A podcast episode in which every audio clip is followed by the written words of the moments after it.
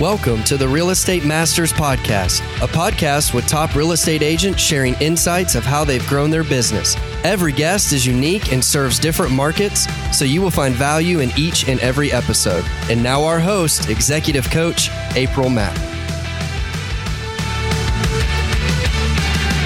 Hello, friends. It's good to be with you today. I have got a great interview today with Heidi Swenson. She is with Samson Properties out of Chantilly, Virginia. She's a top producing realtor and also an award winning stager. She's going to talk about the value in staging properties and the benefit to your sellers. She also is someone that really does basically know marketing. And so some of you are probably going to love hearing how she's really built her business without marketing. And she is also going to share in this interview about how she's winning the bidding wars and some tips that she's putting into place that are helping in this crazy seller's market for the buyers to win that bid and get that house under contract that they really want. So I think you're going to find some great value. Enjoy. We'll get right to it. My interview with Heidi Swenson.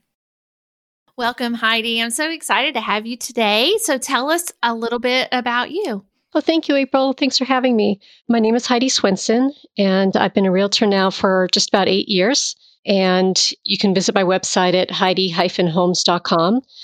What I do in this area is I, I typically specialize in working with military and their families. We have a lot of military here, and so there's a great need for for that type of realtor that can work with people that need to either find a home quickly from out of town or sometimes sell. I also do a lot of staging and I have my own staging company.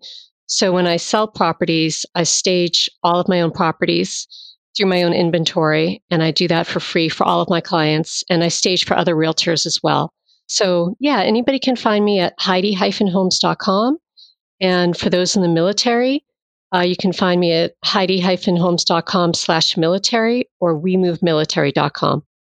Oh, wow. And where are you located geographically? So I'm with Samson Properties, which is headquartered in Chantilly, Virginia, and my staging office is in Springfield, Virginia. Okay. And that's in kind of the DC metropolis? So it's uh, the my staging office is about 25 minutes out from DC and the Samson office is about 45 minutes out. Okay. Awesome. That area of the world I'm not extremely familiar with. I know it, there's just a lot of people and a lot of traffic. so, yeah. but, and are you from that area? No, so I'm originally from Massachusetts. And I moved down here after I graduated from Northeastern University. And uh, I originally came down here to go to George Washington University, which I, I liked, but what I came down here to study, I realized wasn't really for me. Mm-hmm. So I guess you could say I kind of just was trying to figure out what I was going to do. you know, early 20s, aren't we all like that, right? Yes. I took a lot of temporary jobs. I wasn't sure what I wanted to do. And I started working in different associations. And then the internet sort of became what it became. And I was instantly drawn to it. And I started teaching myself HTML. And I realized that it was becoming a passion of mine. And I decided to go to George Mason University to get my master's degree in visual information technologies. And at the same time, I started building my own sort of company. I started out as an independent contractor and then built a website development company, uh, got my degree, and ran the company for 12 years. And it was an interesting time. It really was. Wow. So, how did the transition transpire from being a web developer to a real estate agent? Yeah, there's no straight line there, right? like how did that happen? So I I liked doing the website development and running the company, but social media was starting to develop, if you will, which isn't something that's ever been much interest to me. So while that was happening, I also bought a home during that time. And I found the process of looking for properties and that type of thing, I almost became obsessed with it, if you will. And I liked the whole process of the transaction. I found that really interesting. So once I went through that, I kind of never went away from it. I sort of continued to start looking at properties and thought to myself, that's really interesting. The whole thing mm. about real estate's really interesting. And as my interest in real estate grew, my interest in website development due to the rise in social media started to wane. And so I got my license for to become a realtor, but at the same time I had a baby. and I'm like That'll change everything. yeah, that kind of puts a crimp in trying to start a new career, you know. So I said, I'm going to put my license on an active status because believe it or not, getting your real estate license, that test is no joke. I didn't sure. want to go through that test again. So I put it on an active status and I thought, okay, God will give me a sign with my company. I'll start to lose clients and that will wane and then I'll get into real estate. And it never really happened.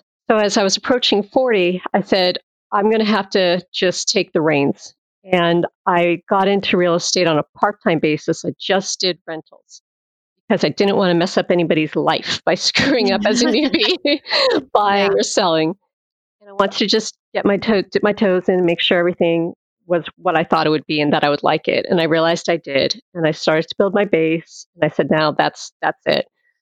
So I sold my company and I got into real estate full time and I've never looked back. Wow. So, what did building your base look like? So, I'm not involved in any particular groups or clubs, so I didn't have a personal base to pull from. And the company, the brokerage that I had been with, they had a lead network, which for me worked very, very well. And what would happen is people would be seeing a property online, they would call, they would get to this lead network, and then the lead network would sort of vet the people a little bit.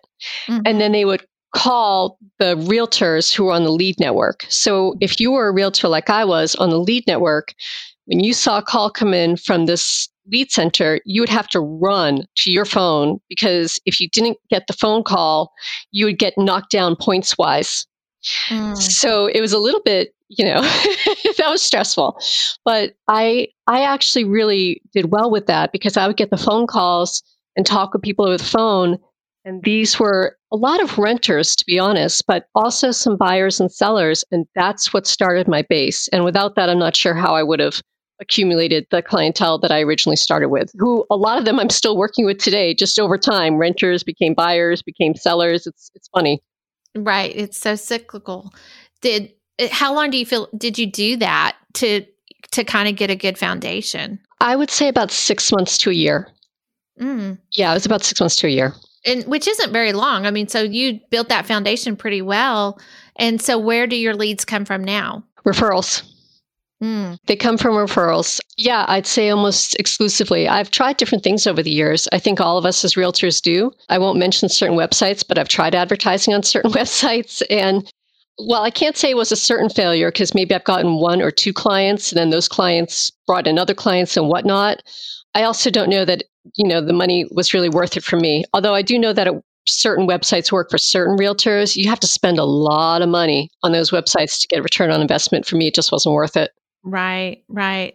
So what how do you with your referrals do those come about? Do you have really good client relations and follow through, staying in touch with those former clients? How how do you keep that going? I probably I don't like to be a burden on people. I feel like everybody's really, really busy with their own lives. Yeah. So, what I like to do is I think to myself, what would I like to have given to me or sent to me or communicated with me?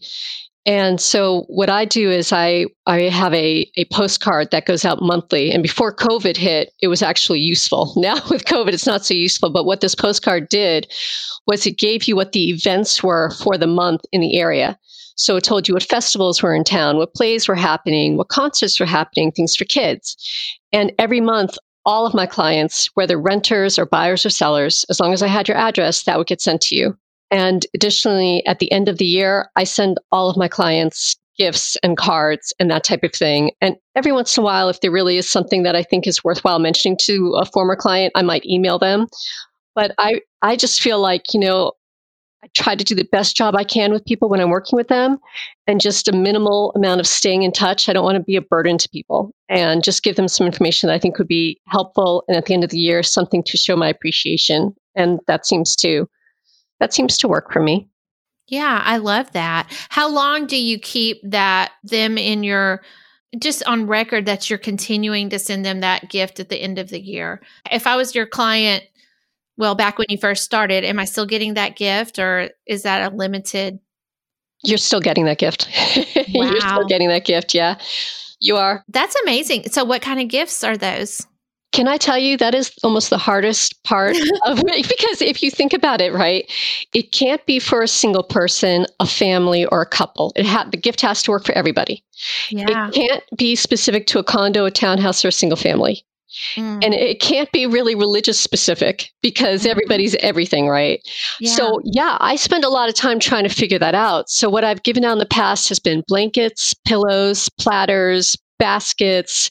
And then last or, or the year before that, I actually split it. So, if you were uh, like a, a family or a couple, you got this really beautiful, it's a really cute plaque where you could change out the decoration for the season and it said, Welcome to our home. But that's if I knew you were a couple or family.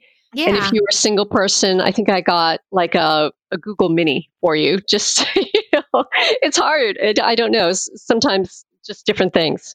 Yeah, I, I love that though. Just to being so real about that's one of the hardest things that I do is picking out that gift. But I can see how that you want it to be something really of value, not something that you know, all the knickknacks people get that, you know, I always say, like, if we had a museum that we were keeping all these things in, you know, but otherwise, what do you do with all this kind of stuff sometimes that you get? So that's great. And I love the value that you're getting in that. And so that just from those postcards, just from that gift at the end of the year, that's enough touch on those past clients that you're seeing those referrals now come back. And is that, are they sending you their friends and or is that just repeat customers? It's both.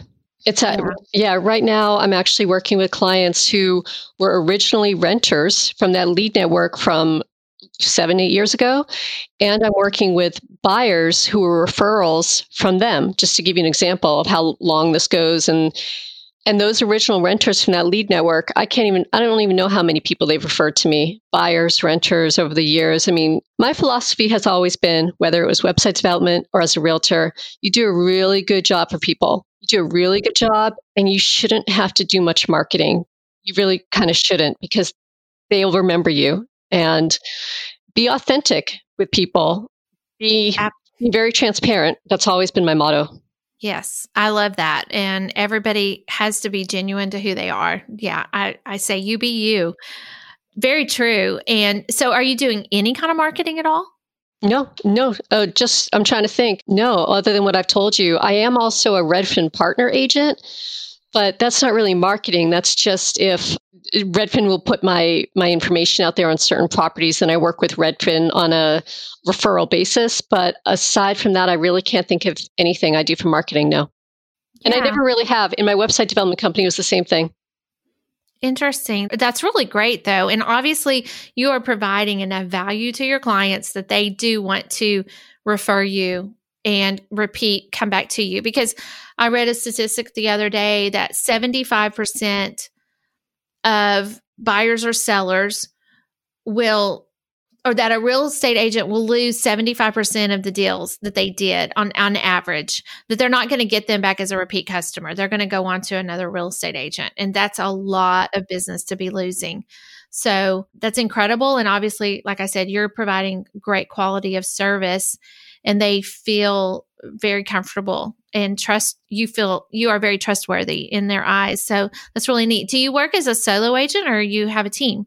So I am a solo agent, but I have other realtor friends slash associates that, for example, busy with buyers and I have a client that needs to maybe see a property that's another buyer, you know, I can't be in two places at once. So I have other contacts, but that's only if I've already worked with these people for a while. Will I say to them, look, I'm I can't show you that property then, but I have an associate that can. You know, I wouldn't do that to a brand new client. sure. But yeah, uh, people that already know me and trust, then I call in some associates. But that's honestly, it's very rare. A lot of times I'm busy, but my schedule just kind of works out. Uh, I don't know how it happens, but it usually does. But I would just say that that can happen sometimes if i am working with a lot of buyers. That's when that kind of thing can happen. Otherwise, you're basically working with me. Yeah. Well, I can see that. And obviously that works for you. Do you feel like there's in the future that you would want to build a team or you just prefer it like you are? Yeah, I I mean when I ran my website development company, I started it because I liked doing website development. And then I built the company and then I wasn't really doing website development, I was managing people. And in real estate, I know it would go down that road too. If I got bigger, so to speak, then I wouldn't be doing the deals so much myself and working with people. I'd be managing people. And I'm not interested in managing people. So that's why I don't want to do a team. Right. So, how did the staging come about? So, the staging came about when I was getting started, and I would get a listing here or there, and I'd look at the room and I'd go, you know, that could look better. We could do this, we could do that. And I would start, I've always sort of had a fascination with making things look quote unquote right. you know what I mean? Just like right. So, I would maybe buy something and put it here or take something from one of their other rooms and put it there. And it just kind of grew and grew and grew. And I just kept adding to my inventory and then doing this storage unit and a bigger storage unit and a, a box truck. And then I'm like, and then I'm like, well, I hate having storage units because you know they're freezing cold in the winter or they're really hot in the summer, and I can't hang things. It's it's they were they're creepy. I didn't want to do it, so I finally bought space in Woodbridge, and then bigger space closer to my house became available. So I bought that space in Springfield and I rented out my space in Woodbridge to an attorney. And I could actually use bigger space. I'm not going to lie, I could use bigger space, but you know, the way the market is here, that's kind of hard. But that's what happened with staging and it, and it just kind of grew. And then I, I took a course in it as well, just to make sure I was doing things right. And I constantly watch the trends on Pinterest, to a degree, HGTV, magazines, all kinds of things, just to kind of see what's, make sure I'm on trend and yeah. that's that's how it grew. Evidently in in your market that's really an important piece i'm assuming. Is that correct? I mean do you feel like a lot of the listings are staged? Well i'll tell you this i don't i never feel like enough of them are staged. I'm always sort of surprised when i see properties that are put on market with bad pictures or little to no effort was put into them. And i'll tell you this is a very competitive area. I'm always amazed at certain realtors I know and what an amazing job they do and staging, you know, I think it's fantastic. And this area, I say that because being from Massachusetts, every once in a while, I'll see a property from Massachusetts and a high priced property, mind you. I almost never see any of those properties up there staged. The photos are not good. I mean, here, your photos better be on point and the staging, I think, should be there so, as a stager, I feel like every property should be staged because it always helps get you a higher price. There's around here, there's certain areas and certain type of properties that are always going to sell. That's not even the question. But if you could get it sold for more, just because you did some staging, I don't know why you wouldn't. Right. That's interesting to hear the value that that it creates in having a home stage and getting it sold for more money. Obviously, you know, it looks like in some areas this will just become more and more of a trend. And, you know, there's some places that it may be a little bit slower to catch on. But I find it very interesting. Do you, how do you split your time between your listing and selling and the staging. And do you have somebody help you with the staging? Yeah. So with the staging, I have movers and they move everything from my box truck into the property and then vice versa when we move stuff out. But then you also have to consider the stuff has to go from my box trucks, you know, into my office and from my office into the truck. So I have somebody who helps me with that too. But the amount of physical involved in staging is grossly underestimated by people. I am exhausted after I do a staging job because I've worked for days to pack everything and to sort of preview everything in my office to make sure things are going to go right together. And then when I get to the property, I'm helping. I'm bringing things up the stairs, down the stairs, out of the truck, back, you know, trying to, because we're doing this fast. We have to do this fast. And it is physically exhausting, I will tell you. It's either a young person's game or it's maybe an older person's game if you're in shape and I don't think I'm either.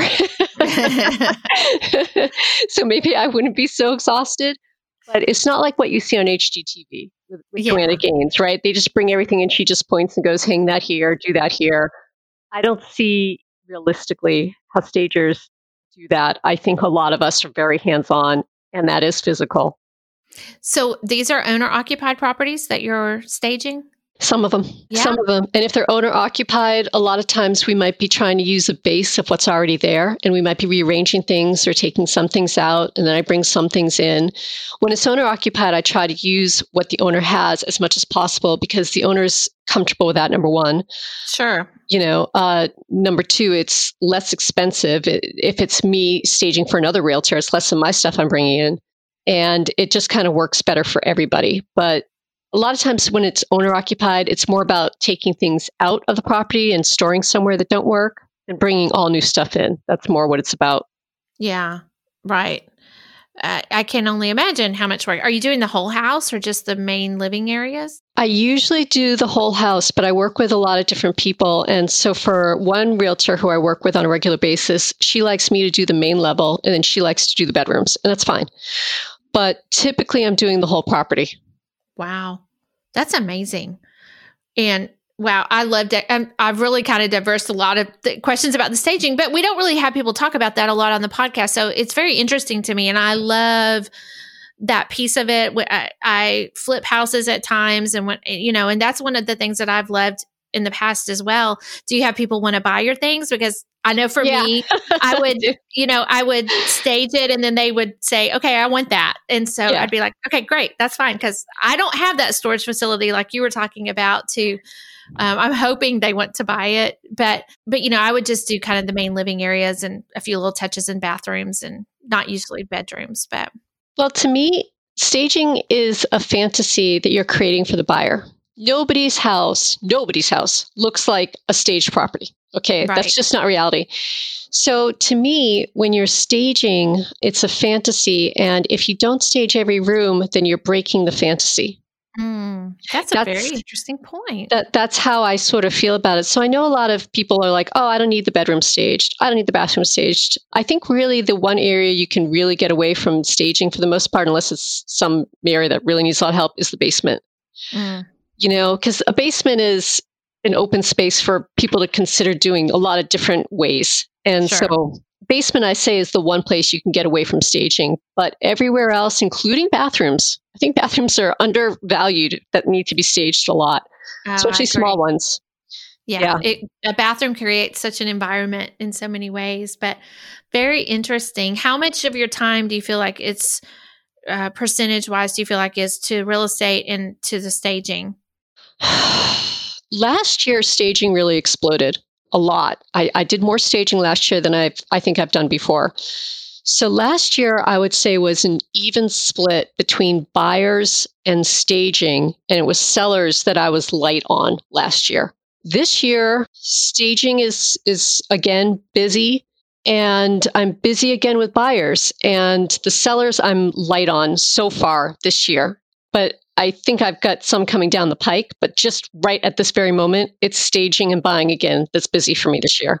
Well, it seems like everyone I talk to is hurting to get listings. I mean, there just is not enough inventory to go to meet the demand. And so, is there anything in particular you're doing to kind of help with that challenge, or are you just having to live with it the way it is? It, it doesn't bother me if I don't have listings as long as I have buyers and staging. You know, for, for me, I don't mind shifting and doing, okay, now I'm busy with listings. That's fine. Okay, now I'm busy with buyers. That's fine. As long as I'm busy and productive, I don't really care who I'm working with. You know what sure. I mean? It's it doesn't bother me at all. That, yeah, that's good.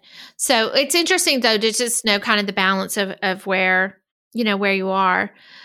What do you feel like are the biggest challenges right now in the real estate world?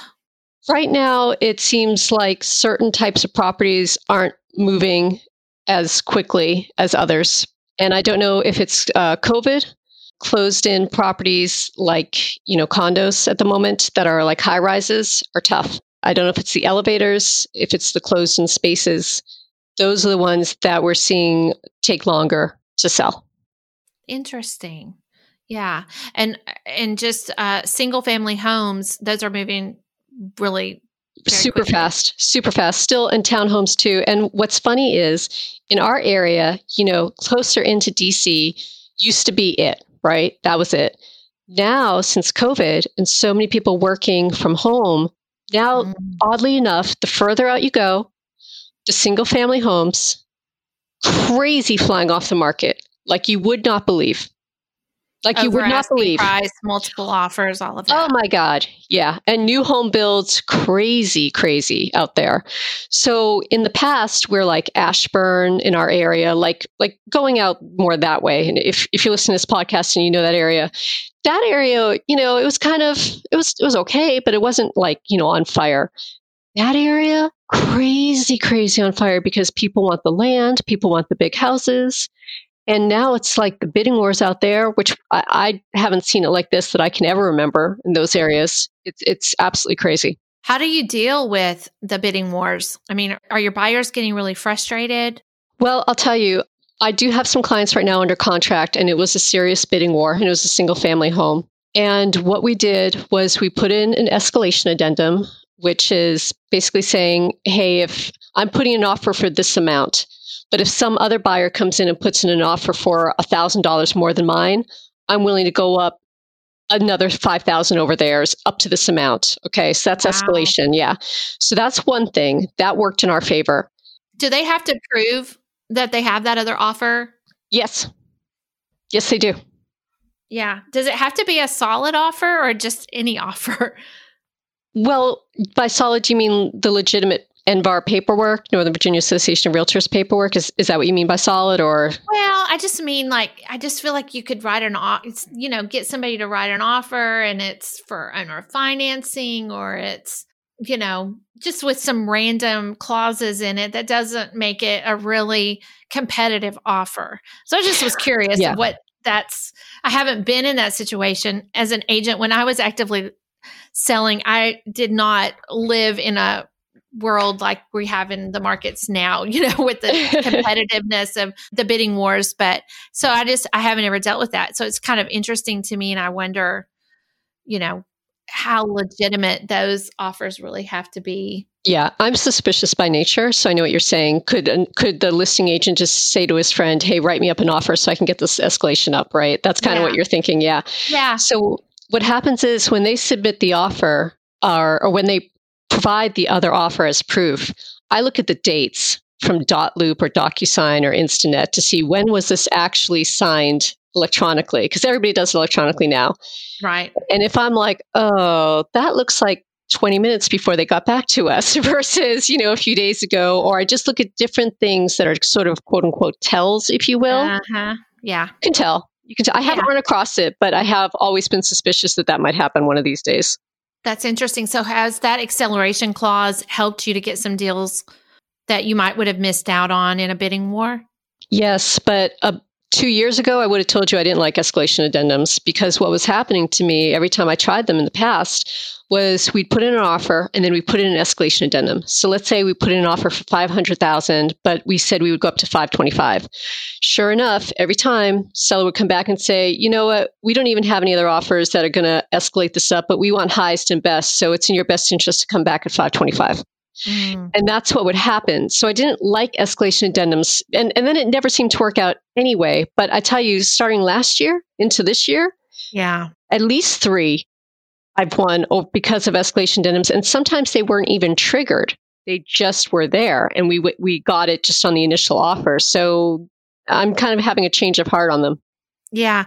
Well, the market is so hot, and I can see where it totally makes sense, and especially a frustrated buyer that is so serious about wanting a piece of property and they don't want to lose out. And so it's kind of highest and best without asking for highest and best. And yeah, I think it totally makes sense. And that's a, a great point for, you know, maybe some agents that haven't been using that addendum to consider in these bidding wars that they're just got buyers frustrated because they can't get anything worked out. Um, yeah, our market is always a competitive market in some capacity. Like this isn't all that unusual. And so for for us in this area, escalation addendums are not all that rare at all. Mm, very interesting.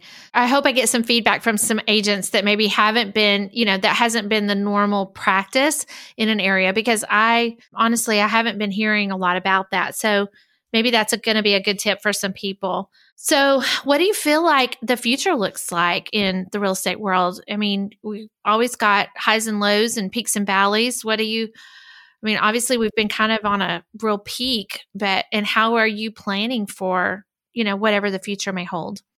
Well, I think as a realtor, it's either it's either a buyer's market or it's a seller's market and as long as you work with both you're as a realtor you're always going to be okay so these changes never really bother me because I, that's that's kind of why I thrive on it a little bit too. I like change. I like different scenarios and different things happening. I don't ever really try to plan for it because honestly, we could never have planned for COVID and then what's happening with everybody now trying to move further out. How could we have known? I just kind of go with the flow. And, you know, I, I just, I'm like, it, there's always a demand, whether it's buying or selling. There's just always a demand. It's never just flat. It's not usually ever just flat. Right. Not here. Right. yeah. Well, and I'm sure that's true. I'm sure there are uh, probably in in the area that you're in, it probably is a little bit different than probably in some parts of the world because there probably is always something going on there with some great demand in one way or another. So that's interesting. In working with a buyer and talking about like this market that we're in right now, what are you doing with I mean, are your how are you educating your buyers to understand the bidding wars and the high demand not going to go in on a, with a low ball offer i mean do you feel like how are you dealing with that so the buyers are already they already sort of know because they watch redfin they watch zillow they watch realtor.com and they'll see a property come on market and then before they can even reach out to me it's gone so they already see it. So what happens is when we start talking, I go through with them how can you strengthen your offer? One, of course, is escalation addendum, like we've already discussed. But in this area, it's important to have a very good lender with a good reputation. And we know of certain places that loan people money that is always a problem we know that if you go with these guys, appraisal is going to be low. We know if you go with those guys, closing is going to be delayed if it happens at all. If we've been in this industry long enough, you know who the lenders are who are going to be difficult and problematic and unresponsive, but we also know who the good ones are. So I've been working with good lenders with good reputations for years. So I explained that. And, and by the way, that client that I just told you about, where the escalation addendum that we won, right. why else we won it? because the listing agent knew my lender and they knew it was they knew the lender. So I cannot emphasize enough how in this area having a good lender, and I won't mention the goods or the bads, but I'm just right. saying having the good lender is critical, really critical, because your offer might be a better offer in terms of amount of money for the seller. But if the listing agent is aware and thinks that your lender the appraisal's not going to happen good or whatever, they mm-hmm. might guide their seller to go with a different offer for a lesser price because they have more confidence that's actually going to get to closing. Yeah. So you can't undervalue that. Um, other contingencies, home inspection. Around here, we can also do with option to void only, or you throw out the home inspection altogether, and it's just it's just for informational purposes. Mm. Appraisal around here, there's lots of people waiving appraisals. I tend not to do that, uh, but I tend to say we really think it's going to appraise at this amount, but we're actually offering you that amount, maybe $25,000 more. And buyer is willing to come out of pocket 25,000 over appraisal price in the event that appraisal price comes in lower than sales price. That yeah. way the seller is guaranteed sales price up to a certain amount if it comes in lower. Okay, so that is such great information, Heidi. And I know I just can't imagine, honestly, being a buyer and really having to have a needing a property to purchase in this kind of climate. But I know, have you had any situations where somebody's got to, they think they want to sell their house, but then, you know, so they list it, but then they can't find anything to buy? I'm hearing of situations like that a lot as well. Well, it's funny. We just, I got a call from a client because their family saw a property that was going to be for sale on Nextdoor. And they had gotten in touch with the sellers, and we thought everything was worked out, and it wasn't even on market yet. And we put in our offer thinking it was good. And then their agent got in touch with us and was like, you know what? They're not sure they're going to be able to find what they're looking for. They're uncomfortable with it. They talked to their lender. Turns out they can handle keeping this house until they buy a new one and buying the new one and then selling. So Yes, uh, that just happened to me yesterday, actually, in the reverse, where it was my buyer and they yeah. got told no because the seller was yeah. afraid they couldn't find another property. Yeah. Yeah, I mean it's it's just a real deal. I mean everything snowballs, so it's kind of an interesting situation. Wow, what are your biggest challenges right now? You feel like? I'd say it's with the buyers for the hut properties, the single families and the townhomes, and getting our offers uh, accepted. I've I've been doing well so far this year, um, but it is a tough market, and luckily I've been working with buyers that get it, and they really are putting foot putting forward their best foot forward. So as long as you're working with people that understand the market and understand what needs to be done, it can be frustrating to lose out on those, you know, deals, but you know that they're going to be ready for the next one. And that's what we do. We just keep moving on. So I'd say it's just, again, the tight market, but that's really nothing new for around here. Yeah. How do you balance, especially being a solo agent? I know you said you've got associates that you can rely on to give you help, but do you feel like you have a good balance in your life of, of work and personal life, or do you feel like the business kind of takes over at times? No, I feel like it's a good balance. It's kind of always been my life, whether it's this or when I ran my website development company, that things just seem to work out. So I I don't push it, you know, and I feel like things happen at the right time for the right reason. And I'm usually I'm usually okay. And if I need help, then I have people I can call on to help me and kind of help take the load off. But in general, things usually work out. Yeah, it's great to hear you say that. And, and it sounds to me like what I'm hearing you say is that you're really just very content and you sound like you're a content person, really, regardless of, you know, the ebbs and the flow. And I think that's really commendable. The so many people that I talk to just feel like they've gotten into the business and now the business is controlling them and running their business. And so that really is commendable any just great advice that you'd want to share to to agents in the business maybe new agents people even seasoned but just some things that you've learned yourself while you've been in? I think if you're going to get into this business like if you were going to get into any business my recommendation is to do it on a part-time basis at first because the pressure that you will feel to get deals and to you won't be looking out for your client's best interest if it's all about the money so if you have another form of income, then you can really focus in on your clients' needs and make it about them. And that's what gives you longevity, I think, in this business is not making it about getting that deal closed. If it's really not supposed to close, maybe that's not the right house for your buyers. You know what I'm saying? Yeah. Um, yeah. Don't push it. But I really think for any business that you're going to try to start, I would never go into something like full time and not have something else as a as an income level as an income stream. The pressure would absolutely, I think, break me. I wouldn't do it. Yeah. Yeah. I, I think that could be very good advice for someone, especially if they don't have that, you know, that financial nest egg that they can, you know, count on for a good long while while they're building a business. So good advice. Well, anybody particular that's just been a real mentor to you in the business or do you just feel like you've kind of learned as you've gone along? I feel like I've kind of learned as I've gone along. I mean, having said that, there's been people who have been in this business who they've just happened to give out a great bit of advice of tidbit here or a tidbit there, and just kind of like you wouldn't know to think to do something like that, and then they might mention it. So there's been different people who've been longtime realtors who have just kind of given advice here and there that I've learned from. But no, I wouldn't say there's been one mentor. No. Yeah. You've shared some really great information today, and I'm very thankful. I mean, you sound like just a very solid, balanced, as I said before, content person, and and you have just such a pleasant sounding voice, Heidi. I'm very jealous of your voice. But, That's um, so funny because my daughter tells me my voice is not meant for radio. So. oh, I wouldn't believe that at all. Not at all. well, you know, she's 16, so you know. yes, exactly. Our biggest. Uh, I have four daughters, and uh, oh my I was God. Telling, telling my husband the other day, I three of them are married and um, they're from 23 to 31 but i told i was just telling my husband i said i think one of my daughters right now she just doesn't like me you know? I, mean, I believe she loves me i just don't think she likes me very much but. i was going to say if you have four daughters just know now your hair is wrong your makeup's wrong your clothes are wrong your music's wrong.